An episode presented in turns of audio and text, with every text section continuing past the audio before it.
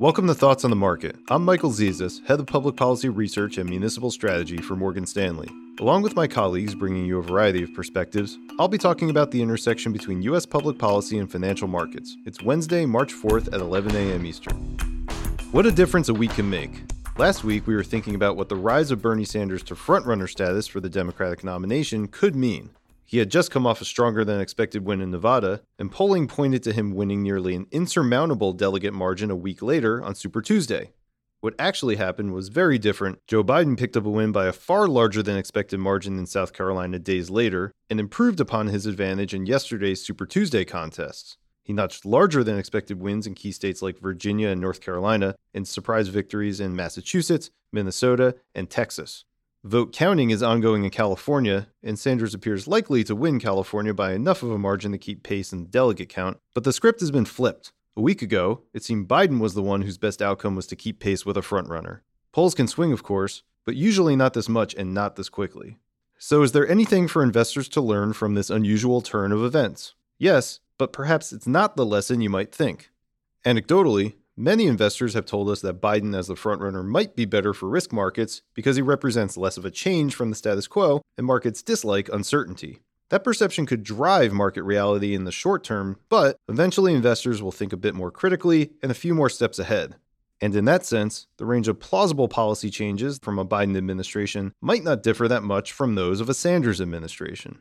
That might sound odd on its face because the candidates speak so differently about the scope and scale of their approach to common policies like healthcare. But consider that for any Democratic president to pass legislation, they likely need their party to control the Senate and would need to filter those policies to meet the needs of its moderate members. So a set of enacted policies from a Biden or Sanders administration would probably look a lot less like the ambitions espoused by Senator Sanders and more like the policies that overlap with the view of moderates. We think that's probably some form of healthcare, or less likely, infrastructure spending expansion, funded only partially by moderate tax increases. That would basically be a fiscal expansion, and it's similar to what we think would happen if Republicans won complete government control, where tax cuts are in consensus in the party, but deficit closing measures are not. This is consistent with how the Democratic Party has governed the last few times it had such power. So, the bottom line for investors it's not time to be proactive on positioning your portfolio for politics, but it is time to prepare for market mispricings around political outcomes. How? Pivot to thinking about the general election, total government outcomes, and plausible policy paths. If you're an equity investor, who controls the White House might matter, as it means the difference between a positive or negative regulatory outlook for key sectors like financials and energy. But if you're a macro investor, it's time to start thinking about unified versus divided government instead of just who controls the White House. So, differently, start thinking about if one party or the other can win big enough to take full control of the government.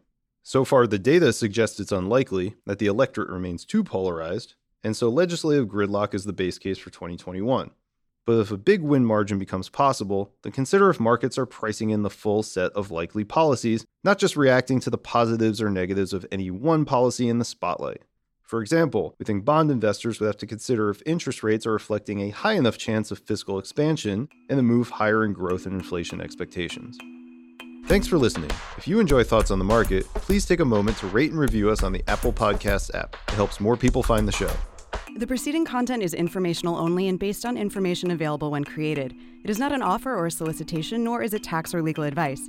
It does not consider your financial circumstances and objectives and may not be suitable for you.